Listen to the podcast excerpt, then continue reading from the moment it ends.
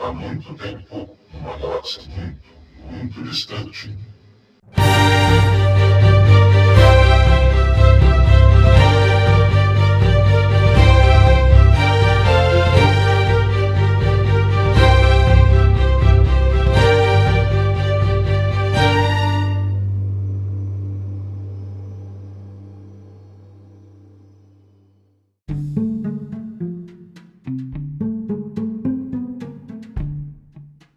Bom dia, boa tarde, boa noite. Jair Yoda do JediCenter.com.br para falar sobre o segundo episódio de O Livro de Boba Fett, The Book of Boba Fett, capítulo 2, As Tribos de Tatooine, ou The Tribes of Tatooine. E por que eu demorei tanto para falar sobre isso? Na verdade, eu recebi um aviso de que eu estava infringindo direitos autorais ao utilizar uma foto do pôster do Boba Fett, da série do Boba Fett, como capa de Pasmem, um podcast de Star Wars fazendo um review da série do Boba Fett. E detalhe, você pode achar que, né, foi a Disney e tal, os advogados capitalistas que só pensam nisso e tudo mais. Não foi a Disney. Quem me mandou um aviso de que eu estava infringindo direitos autorais foi o Anchor, que é uma empresa do Spotify e que hospeda esse podcast aqui. Então, assim, eles se adiantaram à Disney e quiseram falar que um podcast de Star Wars deve utilizar imagens que fossem minhas, né? Como se eu tivesse imagens minhas num podcast de Star Wars. Enfim, a sugestão deles era não usar imagens que não fossem minhas para não ter o podcast retirado do ar. Olha que maravilha, sensacional. Como que eu faço isso num podcast de Star Wars?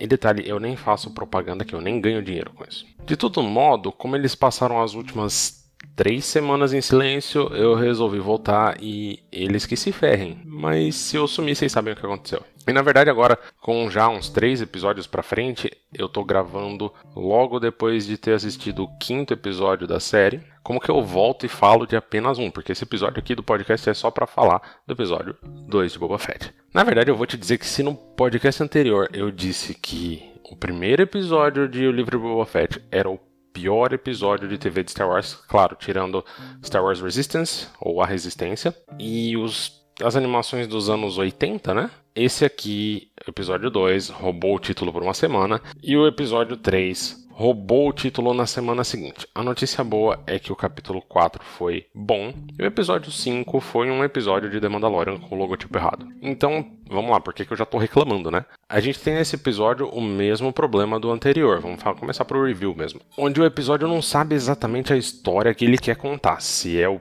presente do Boba Fett que relembrando é logo após a segunda temporada de The Mandalorian, a gente está aqui aproximadamente no ano 9 depois da Batalha de Yavin, ou seja, 9 anos depois do episódio 4, 5 anos depois do episódio 6, 5 anos depois da queda do Império. Então, o episódio não sabe se ele quer contar o presente, 5 anos depois da queda do Império, ou o passado do Boba Fett, que é logo após sobreviver ao Sarlacc e se juntar a uma tribo do povo da areia. Só que nesse episódio a coisa piora com relação ao outro episódio, porque o outro episódio ele ficava alternando entre passado e futuro. E nesse episódio, o diretor, que é o Steph Green, junto ou sozinho, ou o roteirista e produtor, sei lá, algum dos dois ou os dois, ou Steph Green ou John Favreau, decidiram que a primeira metade do episódio, aqui eu estou exagerando, né, seria apenas no presente e a segunda metade apenas no passado. Então, se no primeiro episódio uma das duas linhas temporais não interessasse ao espectador, tipo eu, bastava esperar alguns minutos que a gente voltava pro foco de interesse. Nesse episódio aqui, aqueles que, como eu, não se interessaram, não tinham a menor vontade de ver o que acontecia com a vida dos Tusken,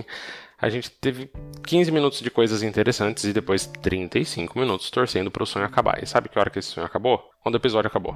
Ou seja, eu tive que esperar não só os 35 minutos, mas uma semana inteira para ver a continuação do que me interessava. E claro, você que está ouvindo pode ter se interessado pelo passado. É seu direito, não estou aqui para dizer o que você deve gostar ou não. Só que era melhor então você ter feito, né? Vai e volta de flashback, né? Pelo menos para você ter duas audiências cativadas e quem sabe fazer uma das audiência se interessar pela, pela outra parte. Não foi o que aconteceu. Eu tive 35 minutos seguidos de coisa que para mim foram um pé no saco. Entrando no detalhe do episódio, a gente começa com a Fennec Shand voltando com o sobrevivente, o único sobrevivente, né, dos assassinos da Ordem do Vento Noturno, Nightwind. E aqui as traduções eu tô usando a tradução da legenda, tá? Eu não assisti dublado, é, que também, se você gosta de assistir dublado, vai fundo, divirta-se. Só que se eu estiver usando o termo em português diferente, esse é o termo que estava na legenda. Só para explicar. E essa ordem do vento noturno são caras que não deveriam falar e tal. E a esperteza da Fennec de fingir que ainda tem um rancor ali foi muito boa, muito boa mesmo. E todo aquele fanservice da cena do retorno de Jedi sendo praticamente refeita fez a gente descobrir que o prefeito, o Itorium Mokshais, foi quem enviou o assassino. Aqui eu preciso me corrigir sobre uma coisa que eu falei no episódio anterior do podcast. Eu confundi Mos Eisley, a cidade original da trilogia clássica, com Mozespa. Essa é a cidade que nós estamos e que o Mokshais, Shais, que o Mokshais é o prefeito. Mozespa é a cidade das prequels, onde o Anakin criança vivia, onde o Otto vivia, onde teve a corrida de pods. O Boba, a Fennec e dois guardas gamorianos, eles resolvem então ir a pé até a prefeitura, o que é até interessante, a gente tem aquela piadinha de, ah, eu não vi a sua liteira chegando, e o Boba responde, né, que ele não quer andar de liteira. Eles vão a pé até a prefeitura, tentam enfrentar o prefeito, coisa que aquele é, mordomo Twi'lek, que para mim foi super engraçado, na verdade, tenta completamente em vão impedir. E o que acontece é que o prefeito ordena a morte do assassino, dá dinheiro ao Boba, tratando como o caçador de recompensa que ele era, ao invés do novo Daimyo de Tatooine, que é a posição anterior do Jabba e depois do Bibi Fortuna. E se você, como eu, estranhou esse termo, talvez se você só assiste TV, você nunca se importou muito, só assistiu filmes e TV, você não estranhou tanto, é só mais um termo novo. Mas na real, esse termo ele vem do Japão feudal, onde ele era usado como título para lordes feudais, para senhores feudais ou vassalos do shogunato japonês. Ele nunca havia sido utilizado em Star Wars antes de, dessa série. Não tem quadrinhos, não tem livros, não tinha no Legends, não, não tem. É um termo novo criado para a série. Uh, e esse diálogo ele é bastante interessante porque é a hora que o prefeito pergunta pro Boba quem realmente mandou o assassino e dá um conselho pro Boba que cuidar de uma família do crime é mais difícil do que caçar recompensas. Ele ainda manda o Boba ir para a cantina da Twi'lek Garça Whip, que ela tem sido a queridinha do fandom na internet, todo mundo acha ela linda, maravilhosa. Lembrando que, adicionando na verdade, a cantina se chama Santuário, então quando ele fala o Santuário de Garça ou o Santuário de Fuip, eu não lembro se ele fala qual dos dois, é a cantina. E como essa cantina é em Mozespa, ela não pode ser a mesma de Mos Eisley. E o Boba Fett ele resolve cair na óbvia armadilha, e aqui eu tô dando crédito, talvez indevido, à inteligência do Boba Fett, né? Porque isso é uma conclusão minha. Em nenhum momento ele fala que ele percebeu que é uma armadilha, mas eu vou, vou dar o crédito para ele. E aí, chegando lá, a Twilight avisa que os gêmeos, dois Huts que também nunca apareceram antes e que são primos do Jabba, e a gente não sabe o nome deles, inclusive, resolveram agora, literalmente cinco anos depois da morte do primo, que o território que era do Jabba pertence a eles. Eles demoraram cinco anos para se tocar disso. E esse é o momento exato que a música para, o Boba e a Fênix saem e dão de cara com dois Huts sendo carregados em uma liteira por dez pobres coitados ali. Que, meu Deus, que dó. Essa foi uma das cenas que eu sei, é, é uma série de TV, sabe? Não dá para ficar reclamando. Mas os efeitos especiais foram níveis edição especial da trilogia clássica de 1997. O, o Jabba do episódio 1, ele é me, mais bem feito do que esses caras. E aí a gente tá falando de efeitos de 23 anos atrás já, já tem 23 anos o episódio 1. O episódio 2 faz 20 anos esse ano. E o Hut Macho limpando o suorco que pareceu um rato ou coelho alienígena, meu Deus, tem uma coisa nojenta. E aí aparece o Black Chrysanthemum, ou Chrysanthemum Negro, que é um Wookiee que ele apareceu muito já nos quadrinhos, principalmente nos quadrinhos da Doutora Afra, já trabalhou pro Jabba junto com o Boba, já trabalhou pro Vader junto com o Boba Fett, então eles se conhecem. E ele é um Wookiee que ele foi expulso do seu planeta após desonrar a raça. Ele foi expulso de Kashyyyk, virou gladiador e depois virou um caçador de recompensas. E, em geral, a tradução dele das páginas para te as telas ficou nesse momento muito boa, com exceção de terem esquecido de um olho cego. Mas de boa, isso eu sendo chato. O foda dessa cena não é nem o olho esquecido do Black, do Black ou os efeitos especiais francamente ruins para Star Wars, não para uma série de TV. É aí que entra a mão pesada do roteirista, que é um problema recorrente de The Mandalorian e que ficou pior nessa série, que ela piora muito nos dois episódios seguintes. Tem praticamente zero motivos reais nesse ponto de por que os gêmeos não poderiam acabar com o Boba Fett ali. É, o Hut Macho ele simplesmente escolhe não fazer, não matar o Boba e deixar para depois só porque é ruim para os negócios, o que não faz o menor sentido, sendo que nesse ponto os Pikes ainda não estavam chegando em Tatooine.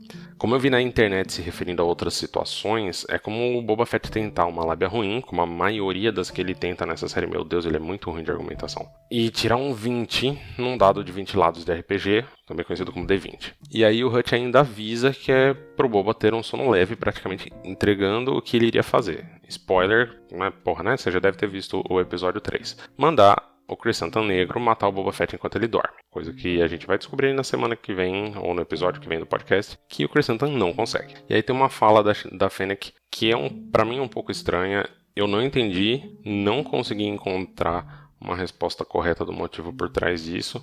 Se alguém encontrou, por favor, avisa no Instagram, Facebook, Twitter do G10 Center, que é, ela vira pro Boba e fala, eles são Huts, você vai ter que pedir permissão para matar eles. E na real, até o episódio 5, a gente não teve uma resposta dessa fala. E aí a gente corta pro passado após 14 minutos no presente. O Boba não é mais prisioneiro, tá aprendendo a lutar com um bastão Gaderfi com dois Is no final. Gaderfi, que aparenta ser a arma de escolha de vários Tusken, os que não gostam de usar rifle. E a gente tem a interrupção desse treinamento, né, pela passagem de um trem, que na verdade o som é muito parecido com o efeito do Crate Dragon, do Dragon Crate, da segunda temporada de Mandalorian. Tem uma troca de tiros e vários Tusken são mortos. A gente tem uma cena onde o Boba ajuda a fazer a pira para queimar os corpos deles. E depois o Boba tem a ideia de parar o trem ao ver uma gangue de speeder bike. O plano dele na real é bastante simples. Ele pega um rifle, um bastão, vaza, vai a pé até a estação Toshi, sim, aquela onde o Luke queria ir, e na verdade foi em uma cena cortada de A New Hope, né? Do filme original, do Star Wars original. E eu preciso fazer uma curiosidade aqui. Lá estão a Kami Marstrap e o namorado dela, que é o Laze Lone Osner. Cara, os nomes do primeiro roteiro de Star Wars são horríveis. A Kami Marstrap e o Laze Lone Osner. E se você não sabe quem são esses dois, não se preocupa, eu não me lembrava. Eu não dei a mínima até pesquisar os easter eggs desse capítulo para gravar o podcast. Esses, na real, são dois amigos do Luke e do Biggs e que eles aparecem nessa cena deletada de A New Hope. Parece que eles gostam de, muito de ir nessa, uh, nessa Tosh Station. E nove anos depois eles continuam indo lá. A Kame, inclusive, ela aparece na novelização de Os Últimos Jedi, que é vendida aqui no Brasil, onde o Luke, antes da Rey chegar em Arthur, meu planeta favorito, como vocês devem saber pelo nome do podcast, a Kame ela aparece na novelização onde o Luke tem um sonho ou uma visão de como seria sua vida se ele tivesse ficado em Tatooine após a morte dos tios. A Kame seria a esposa dele e ele seria um fazendeiro de umidade. Aí o Boba chega ali na Tosh Station, a gangue de Speederbikes é obviamente a mesma do episódio anterior e entra em uma briga com o Lazy e a Kame no exato momento em que o Boba aparece. Ele derrota todos eles facilmente e vaza com as bikes. E aqui eu sou obrigado a fazer um comentário sobre como easter eggs e fanservices de Mandalorian e de O Livro de Boba Fett são em sua maioria, bem feitos o suficiente para deixar os fãs felizes e não atrapalharem na história. Vide o simples exemplo desses dois, que foi um easter egg